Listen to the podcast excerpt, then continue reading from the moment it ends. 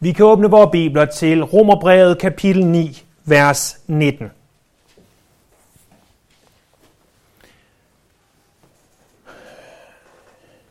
Vi har nu over de sidste 120 søndage, dog afbrudt af diverse småserier og helligdage, set på de første 8 og halv kapitel af Romerbrevet. I detaljer, vel at mærke. Vi går langsomt frem, for vi ønsker ikke at misse noget. Vi ønsker at forstå, hvad Herren øh, ved ånden siger til os igennem Paulus' ord. Vi har set, hvordan romerbrevet er en forklaring af, hvad frelsen er. Og vi har forstået, at frelse er ved retfærdiggørelse. Ved at Gud erklærer os retfærdige. Ikke ved, at vi er retfærdige, men ved, at han siger, at vi er retfærdige. Øh, vi har også set, at efter retfærdiggørelsen kommer helligelsen. Øh, at Gud gør os mere som Jesus, kunne vi kalde det. Og en del af det er, at vi forstår, at vores frelse er sikker i ham. Det var det, vi så på igen og igen og igen i det 8. kapitel. At intet kan adskille os fra Guds kærlighed, som er i Jesus Kristus, vor Herre.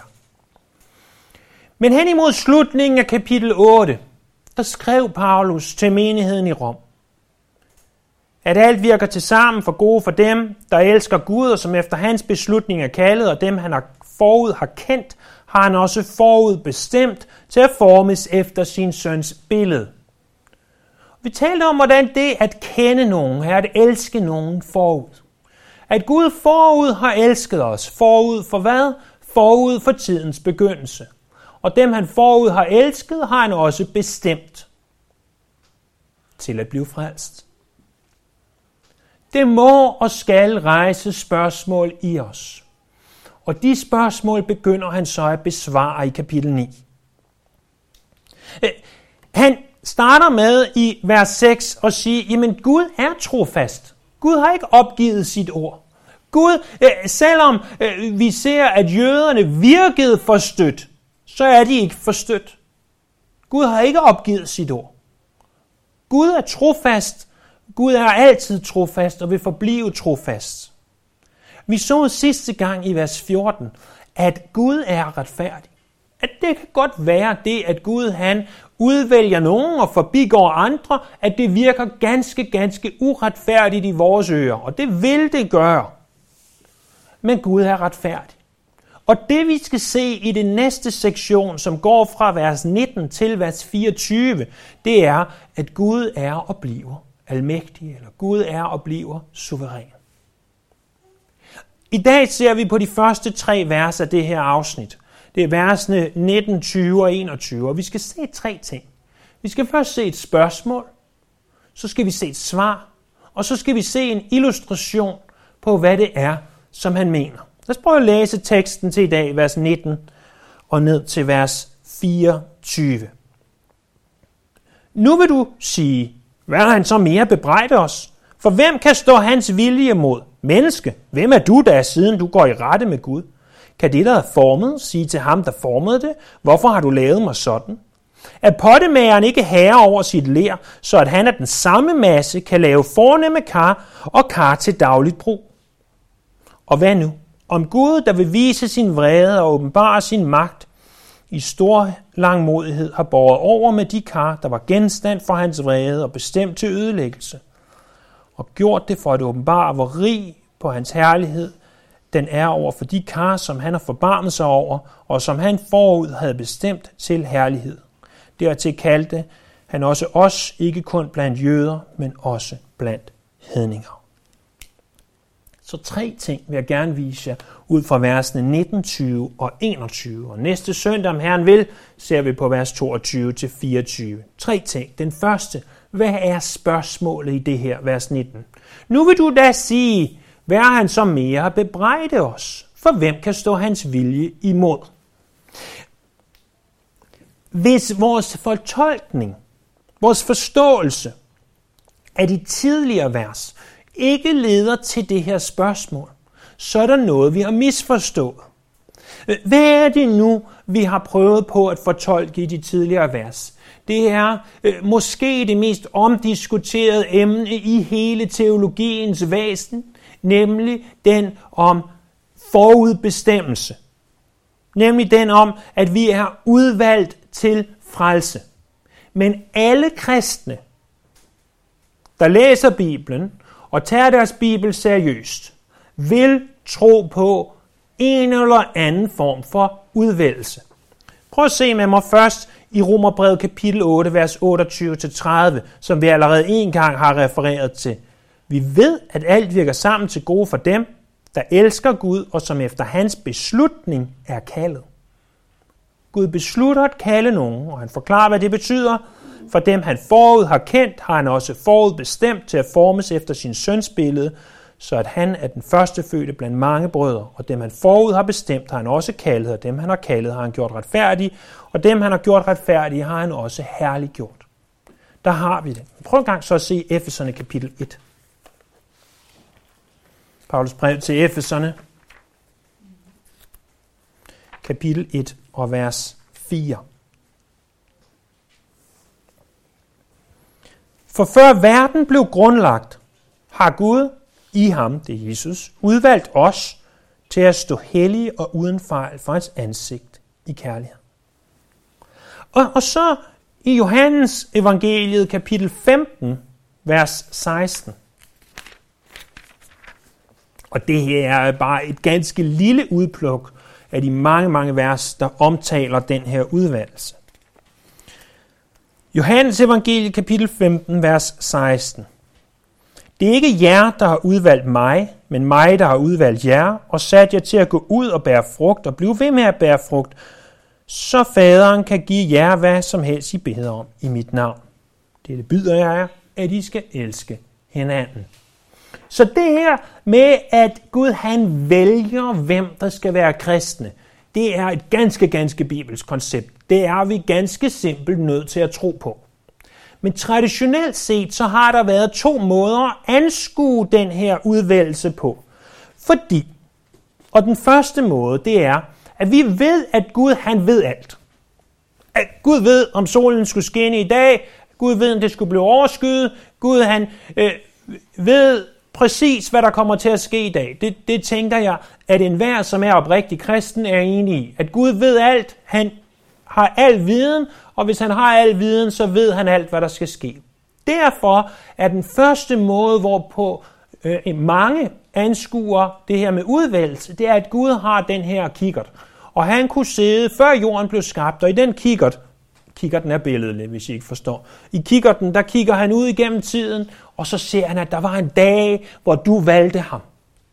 Og så tænker han, ham her eller hende her, de kommer til at vælge mig en dag i det herrens år 1900 et eller andet, 2000 og et eller andet, de kommer til at vælge mig. Derfor forudbestemmer jeg dem til frelse. Det er en måde. At Gud ser ned gennem tiden, og, og ser, at her er der en person, som vil vælge Gud, som vil vælge Herren og vælge at tro på Gud, og derfor forudbestemmer jeg ham til frelse. Det er den ene måde, forudbestemmelse og udvælgelse traditionelt set har været anskuet på. Den anden måde, det er, at Gud han valgte dig. Ikke fordi han forudså, hvad du vil gøre. Han vidste godt, hvad du vil gøre, men det var ikke fordi han forudså det. Det var fordi han elskede dig. Og han elskede dig så ubetinget, at du ikke skulle gøre noget som helst for, at han valgte dig. Han, han vil teoretisk set, og nu taler vi teori, han valgte dig teoretisk set, uden om du nogensinde ville vælge ham eller ej. Han valgte dig af en eneste grund. Fordi det behagede ham. Det betyder, at hvis du tager de her to måder, den ene er, at Gud ser ud gennem tiden og siger, vil du vælge ham eller ej, og hvis du vælger ham eller ej, så vælger jeg også dig. Det er en måde. Det, det, det svarer jo lidt til manden, der kommer der øh, i sit frieri og, og tænker, nu går jeg på knæ, og nu frier jeg. Men tænk så, hvis hun siger nej. Tænk så, hvis hun siger nej. Tænk så nu, hvis den mand, der, der gik i det her frieri, havde haft den famøse tidsmaskine, rejst frem i tiden, set om de var gift eller ej, og, og så rejst tilbage igen, så vil han ikke have noget problem med at fri. Men, men i det, han frier, er der jo altid risikoen for, at hun siger nej.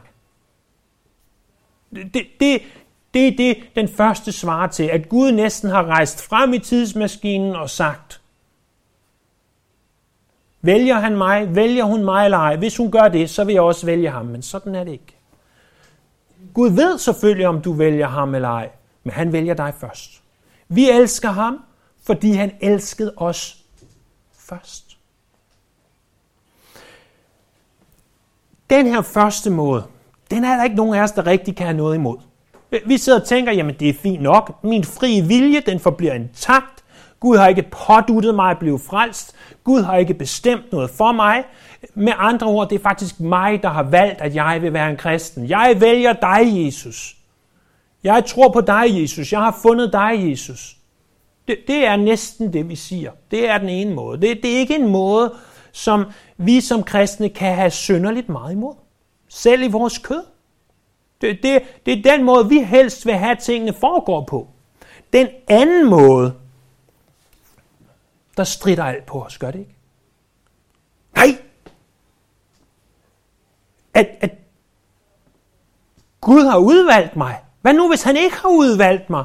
For, fordi det er jo sandt, det modsatte er sandt. Hvis han ikke har udvalgt dig, så bliver du ikke frelst. Nej, det kan ikke være rigtigt. Sådan er Gud ikke. Det er da forfærdeligt. Og, og jeg kan ikke gøre fra eller til, om Gud har udvalgt mig. Hvad nu, hvis jeg vil tro på ham? Hvis jeg bare råber ud, jeg tror på dig, Gud, og hvad så, hvis han ikke havde udvalgt mig? Men, men hvad, hvad så? Det, er, er det ikke rigtigt? I mit hjerte i hvert fald. Må, måske, at, at du er øh, en bedre kristen end jeg, men i mit hjerte, der, der strider alt imod, når jeg hører det her. Det, det kan simpelthen ikke være rigtigt. Det er uretfærdigt, det er urimeligt, det er ikke, det er ikke sådan, det skal være. Men det bør nævnes, at i den her anden måde, altså den, hvor Gud vælger ubetinget, uden du har gjort noget, uden han har set frem i tiden, at du en dag vil vælge ham, der har mennesket ligeledes et ansvar. Jeg kan love dig en ting at hvis du i dag råber ud til Gud og siger, Herre, frels mig, og du mener det, men du med din mund bekender, at Jesus er Herre, og i dit hjerte tror, at Gud har oprejst ham fra de døde, så vil du blive frelst. Er det ikke det, Bibelen fortæller os? Ja. ja.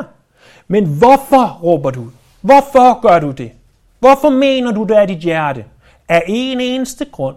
Fordi, en Gud, fordi Gud engang før tiden begyndte, udvalgte dig.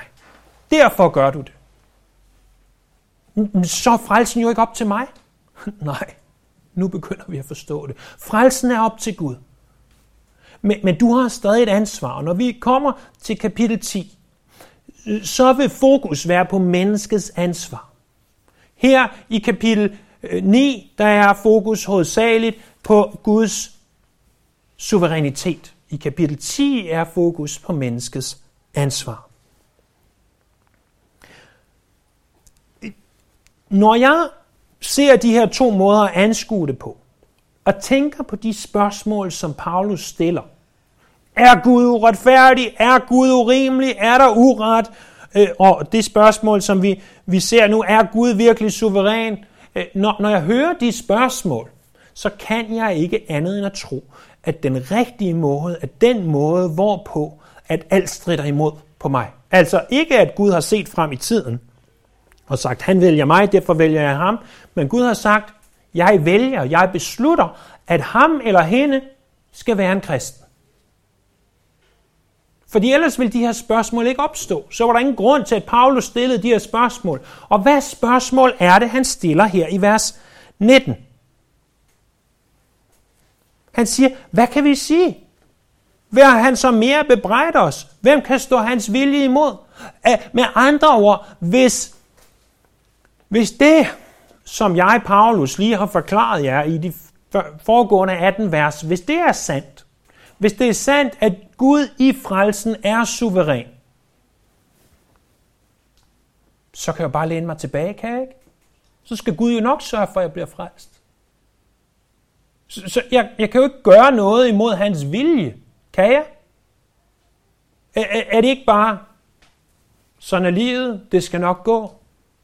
Jeg er ligeglad med det hele. Gud tager sig af det. Jeg har ikke noget ansvar. Det styrer han. Det er det, der er spørgsmålet.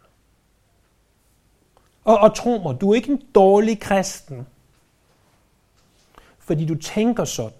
Du er et menneske, fordi du tænker sådan. Men svaret til os, håber jeg, vil få hver en af os til vort knæ. For hvad er svaret? Prøv at se der i vers 20. Menneske! Hvem er du, siden du går i rette med Gud?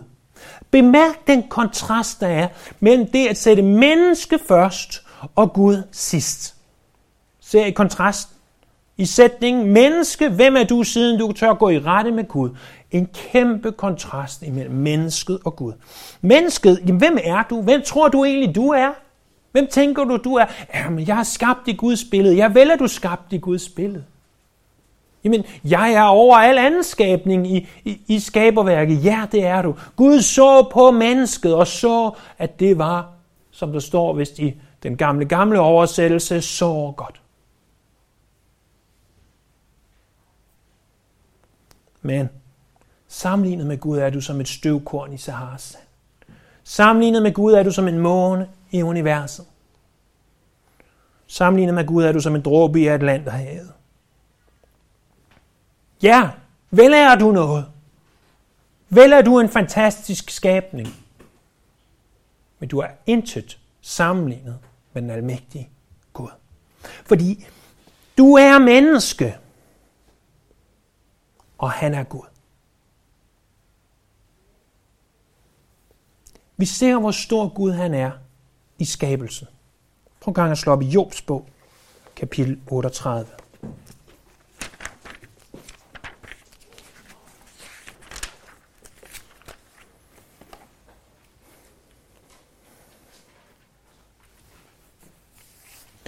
I, I Jobs bog, der har op til det her punkt i bogen været, det at Job mister alt, hvad han ejer, så kommer hans tre såkaldte venner og fortæller ham, Job, du er et forfærdeligt menneske, Job, du er ikke god nok, Job, så videre, så videre. Og Job selv siger, jeg har aldrig gjort noget forkert, og så videre, så videre. Og, og så til sidst, så kommer Guds svar. Konklusionen på det hele. Og når vi læser Jobs bog, så med vilje, når vi læser alle de her midterste kapitler, så sidder vi og tænker, hold op, hvor er det svært at læse. Hvor er det tungt at læse. Men når vi så rammer kapitel 38, så ser vi konklusionen på det hele. Prøv at se der i vers 4. Det, det er sådan her Gud han siger, ikke bare til Job, men til dig og mig. Hvor var du, da jeg grundlagde jorden? Fortæl det, hvis du har forstand til det. Hvem bestemte dens mål? Det ved du vel. Hvem spændte målesnoren ud over den? Hvor blev dens fodstykke sat ned, og hvem lagde dens hjørnesten, mens alle morgenstjerner jublede, og alle Guds sønner råbte af fryd? Hvem spærrede havet inde bag porte, da det brød ud af moderlivet? Dengang jeg gav det skyladet til klædning, og de mørke skyer til svøb. Da jeg afstak en grænse for det og indsatte port og slå og sagde, hertil må du komme, og ikke længere. Her stanser din stolte bølger. Så prøv at se i salme 8, blot nogle få sider videre.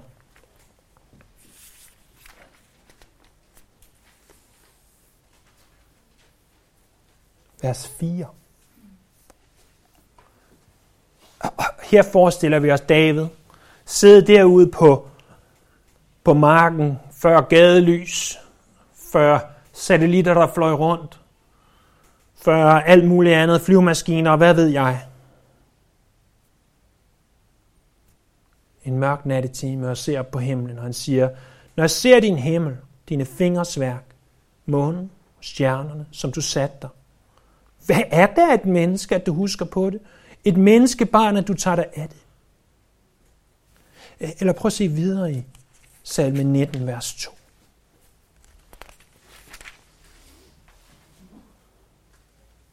Igen David. Himlen fortæller om Guds herlighed. Vælvingen beretter om hans hænders værk. Dag forkynder det til dag. Nat kun gør det til nat. Der lyder ingen ord, ingen tale, uden at deres røst høres. Deres røst når ud over hele jorden, deres ord til verdens ende. Og så i Esajas bog, kapitel 40. Esajas kapitel 40, vers 25.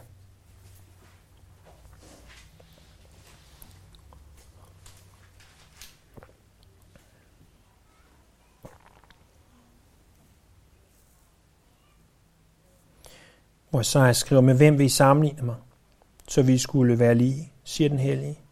Løft jeres øjne mod himlen og se, hvem skabte den? Han, som fører dens her talstærkt ud og kalder dem alle sammen med navn. På grund af hans vældige kraft og hans mægtige styrke, mangler der ikke en eneste. Gud er almægtig, som vi ser det i skaberværket.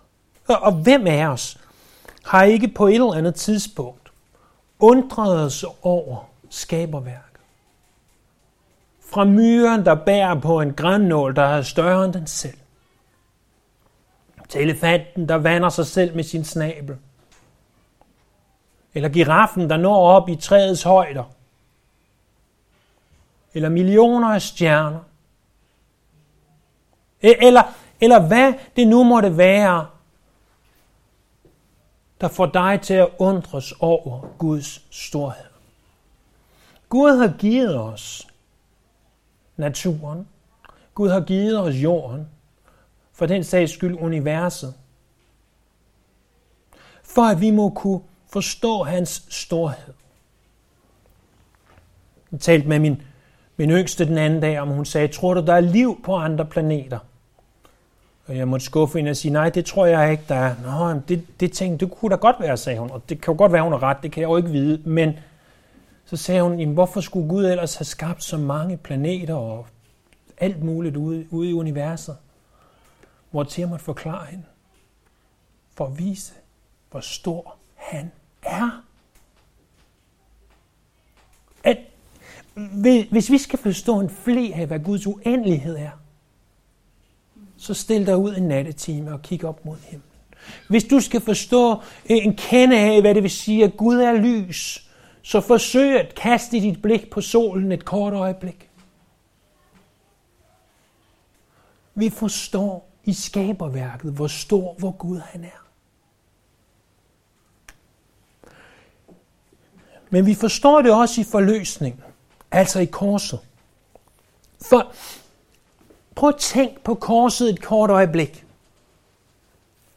Vi har intet i vores samfund, vi kan sammenligne korset med. Intet. Øh, vi har ikke øh, længere dødsstraf i vort land. Måske hvis vi tænker 100 år tilbage, vil det være et bål eller en galge. Men korset var endnu mere frygteligt end de ting. Det var frygtet. Det var forfærdeligt.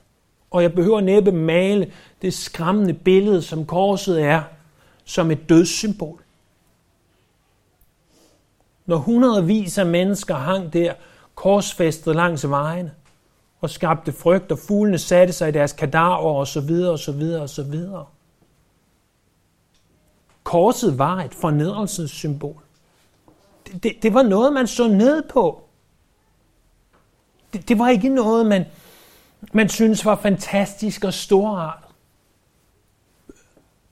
De, de mennesker, der går rundt i dag med en galge om halsen, ikke sådan måske om hele halsen, men hvis de, lad os sige, de havde viklet en lille galge, der hang hernede, ville vi ikke tænke om dem, at de var rablende vanvittige, hvis de gjorde det?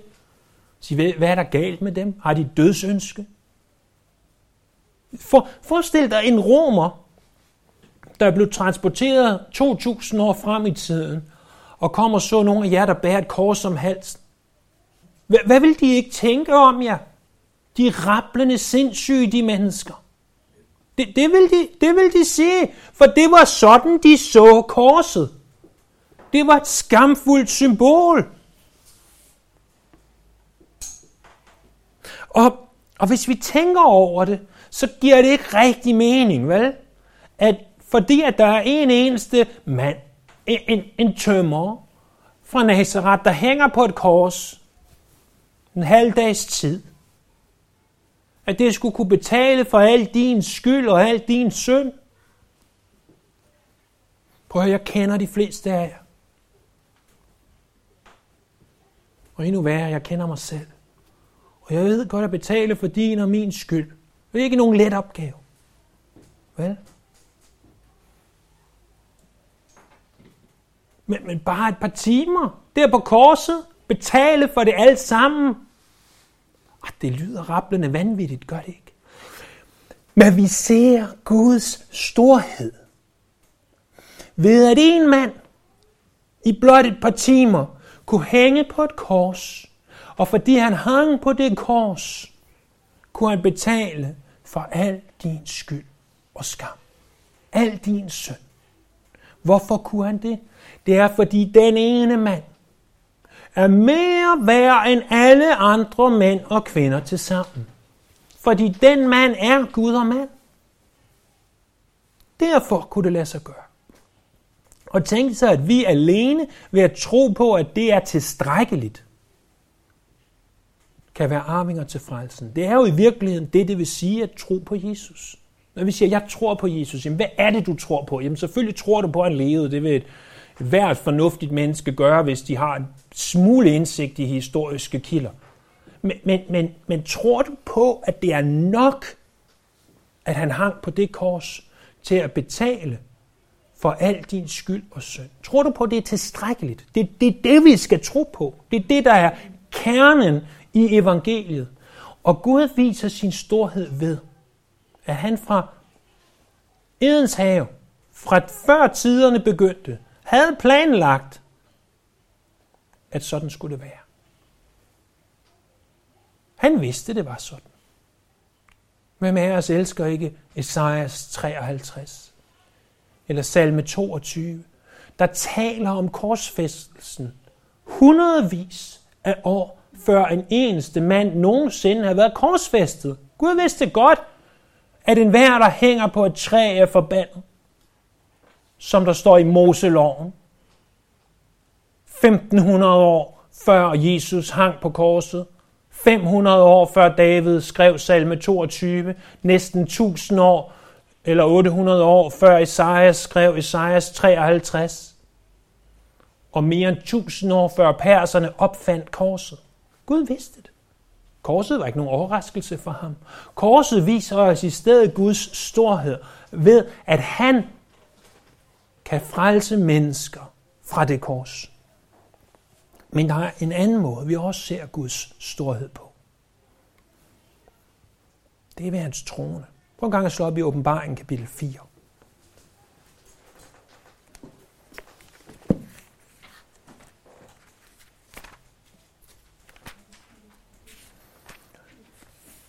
Åbenbaringen kapitel 4.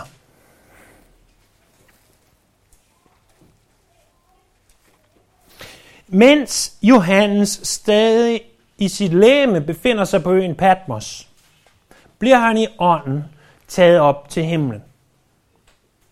Det her, det er et sandt indblik i, hvordan himlen er. Det er ikke som de her fantastiske, øh, og med fantastiske mener jeg ikke gode, men fantasifulde, vil jeg snarere sige, beretninger, som folk køber i hobetal for at høre om en, en lille dreng eller en mand eller et eller andet, der påstår, at de har været i himlen.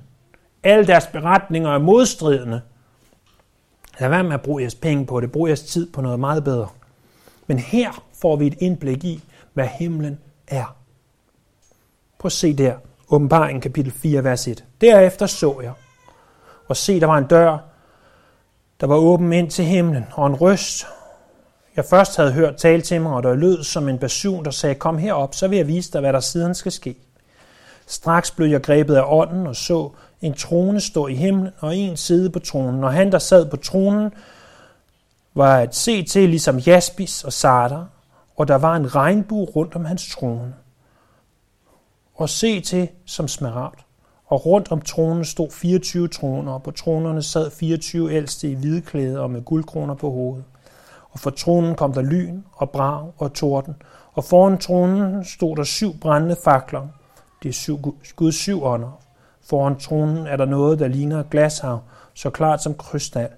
Og rundt om tronen, midt for siderne, var der fire levende væsener, fulde af øjne, både for og bag. Det første levende væsen lignede en løve, det andet lignede en okse, det tredje lignede et menneskes ansigt, og det fjerde lignede en ørn. De fire væsener havde hver seks vinger, fulde af øjne hele vejen rundt. Og på indersiden, og de siger uden ophør dag og nat, Hellig, hellig, hellig er Herren, Gud den Almægtige, han som var, og som er, og som kommer. Og når de fire væsener giver pris og ære og tak til ham, der sidder på tronen og som lever i evighedernes evigheder, falder de 24 ældste ned for ham, der sidder på tronen og tilbeder ham, som lever i evighedernes evigheder. Og de lægger deres kroner ned for tronen og siger, værdig er du, vor Herre og Gud, til at få pris og ære og magt, for du har skabt alle ting, og i din vilje blev de til og blev skabt. Prøv at lægge mærke til, hvordan her i åbenbaringens fjerde kapitel, at der er et ord, der går igen og igen og igen. Det er ordet trone. Når vi kommer til himlen, så vil vi ikke først og fremmest se, åh, gaderne er guld, og der er porte med diamanter på. Det, det vil slet ikke tage vores fokus. Øh, vi vil ikke engang sige, åh, hvor er min øjlemor, eller hvor er min, min tibollefar, eller kan vide, hvor Paulus han sidder hen. Det vil slet ikke bekymre os. Øh, i, I hvert fald ikke først, hvis man kan sige først om noget i himlen. Der er én ting, og én ting alene, der vil være vort fokus. Hvad er den ene ting? At der er en trone, og på den trone sidder Gud den almægtige. Prøv at se, hvordan ordet trone går igen og igen og igen. Der er en trone, der er en regnbue, der er glashav nede for tronen, og der er tronen, og der kommer det ud af, at der er tronen. Der er en trone i himlen, fordi på den trone sidder Gud den almægtige.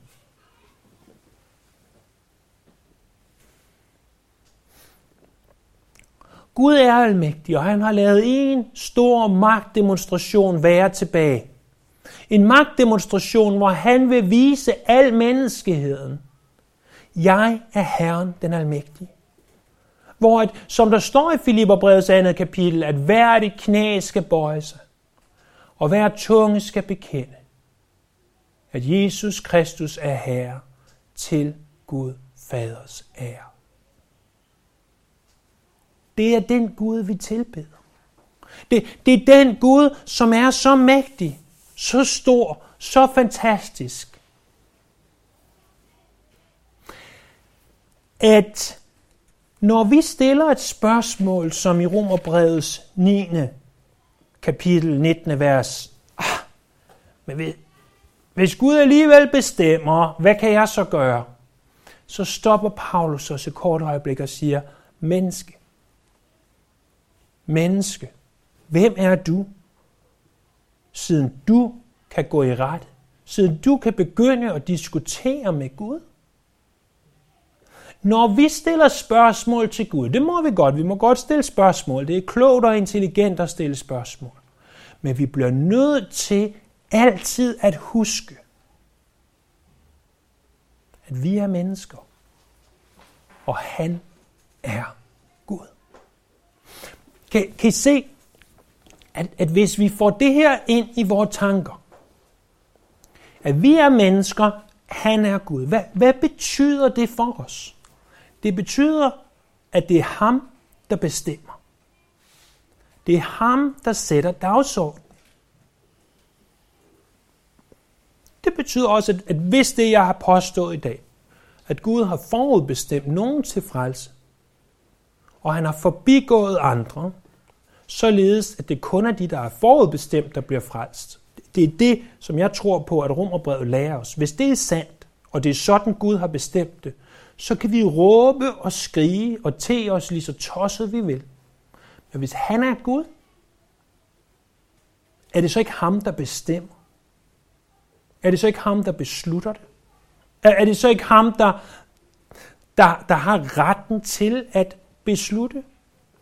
Så, så det er en ting, som vi kan tage med os. Det er ham, der bestemmer, og det gælder ikke kun i svære teologiske spørgsmål, venner.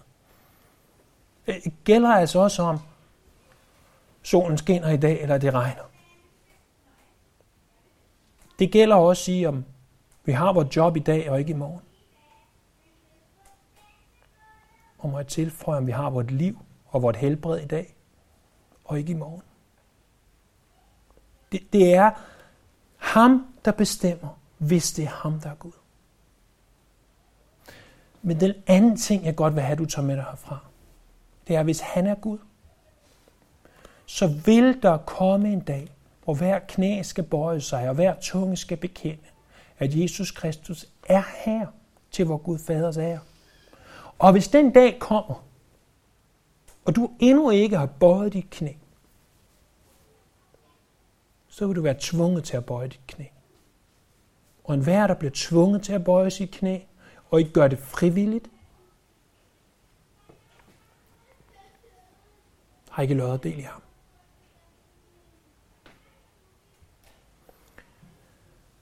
Og så siger du, at det lyder jo selvmodsigende, fordi du siger, at Gud har bestemt, hvem der skal frelses, og så siger du, at jeg skal bøje mit knæ frivilligt. Hvad for en af delene er det? Og ja, hvorfor tror du, det er en diskussion, det her? Det er jo fordi, det er svært at forstå. Det er svært at forstå, at vi kan have et ansvar. At vi kan gøre noget. I noget, som Gud allerede har besluttet. Det er jo derfor, Paulus han siger, hvem kan stå hans vilje imod? Hvis han allerede har besluttet, at jeg skal bøje mit knæ. Prøv at høre. Hvis du endnu ikke har bøjet dit knæ for Herren, og det tænker jeg, vi har også der er her, men nogen, der måtte høre det her i fremtiden. Hvis du endnu ikke havde bøjet dit knæ for Herren, så gør det. Lad være med at bekymre dig om forudbestemmelse og udvælgelse og alt muligt andet. Bøj dit knæ for Herren. For hvis du bøjer dit knæ for Herren, så vil du se, at du fra tidernes morgen var forudbestemt til at blive frelst. Jamen, hvad nu hvis ikke jeg? Jamen, bøj nu bare dit knæ og se, at jeg kan ikke bøje det knæ. Jeg, jeg kan ikke underkaste mig Gud. Men så kan det da godt være, at du ikke var forudbestemt til at blive frelst. Det, det skal jeg ikke kunne beslutte. Men, men det er der selvfølgelig en mulighed. Men må dit fokus være på at bøje dit knæ. Må dit fokus være på at sige, Jesus Kristus er her. Det tror jeg. Jeg tror på, at han er oprejst fra de døde. Det skal være dit fokus. Dit fokus skal ikke være det andet. Men det andet følger med. Og når vi begynder at forstå, at frelsen afhænger ikke af os. Prøv at tænk på, hvordan det sætter os fri. Både for os selv, at jeg ikke behøver at tænke, at jeg er da en farlig kæl. Gud har frelst mig. Hold da op. Men, men Gud har frelst mig, fordi jeg vil det. Nej, ikke fordi jeg vil det, men fordi han vil det. Men prøv også at tænke på, det, hvordan det sætter os fri, når vi forkynder evangeliet for andre. Prøv at tænke på, når du går op til nogen, en kollega eller en nabo eller en tredje eller en fjerde, og siger, prøv at høre, Jesus Kristus, Guds søn, død på et kors, opstået igen, vil du tro på ham? Det er ikke sikkert, de tror den dag. Hvis de siger nej, så kan det være, at det ikke er nogen Gud har udvalgt. Men hvis de siger ja, så er det nok, fordi Gud har udvalgt dem. Det er ikke op til dine evner til at prædike evangeliet, at producere resultaterne. Tænk så, hvis det var sådan på vores arbejde. Vil det ikke sætte os fri, hvis det ikke var op til vores evner at producere resultaterne? Men sådan er det også, når vi forkynder evangeliet. Vi producerer ikke resultaterne. Vores opgave er at forkynde evangeliet vidt og bredt til alle og enhver, vi møder. Høj og lav, nær og fjern. Men vi producerer ikke resultaterne. Dem har Gud styr på. Og vi behøver ikke prøve på at manipulere folk med en bestemt stemning og lyssætning og bestemt musik og sange, der kan noget bestemt og, og, og sådan en trancelignende tilstand. Så kan det være, at de omvender sig. Prøv at høre, det har Gud allerede styr på.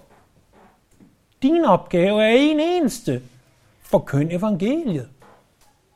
Det er Guds kraft til frelse for enhver, som tror. For jøde først og så for græk, og Er det ikke det, som romerbrevet lærer os? Så Prøv at tænk på, hvordan læren om, at Gud er almægtig og suveræn, sætter os fri. Det sætter os fri for vores egne præstationer. Det sætter os fri for, at vi tror, vi er noget. Jeg ved godt, jeg bliver ved med at sige det, og det bliver vi mere at ked af, hvis jeg ødelagde dit selvværd i dag på en måde. Fordi på den anden side, vi kan tale så meget om selvværd, som vi vil, men hvis vi ikke først får et, nu opfinder jeg lige et ord, gudværd, at vi forstår, at Gud er så kæmpestor, og vi er nogle bitte spor støvfnug i forhold til, så har vi ikke det rette perspektiv. Og hvis vi tror, at vi er noget mægtigt, og vi er noget utroligt, så gør vi Gud mindre, end han egentlig er. Og det tænker jeg ikke, at der er nogen af os, der ønsker. Gud er suveræn, når han bestemmer, hvor lang prædiken skal være. Og hvor mange punkter vi skal have i vores prædiken. Og jeg tænker, at vi tager det sidste punkt med til de næste vers. Det passer ganske godt der. Så lad os slutte her og tænke over, at du er et menneske, og han er Gud. Lad os bede.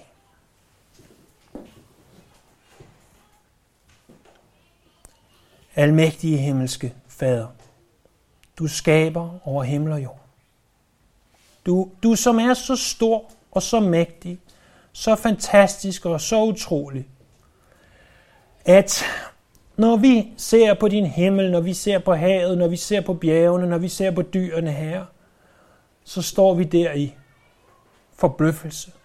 Når vi ser på korset her, så måber vi.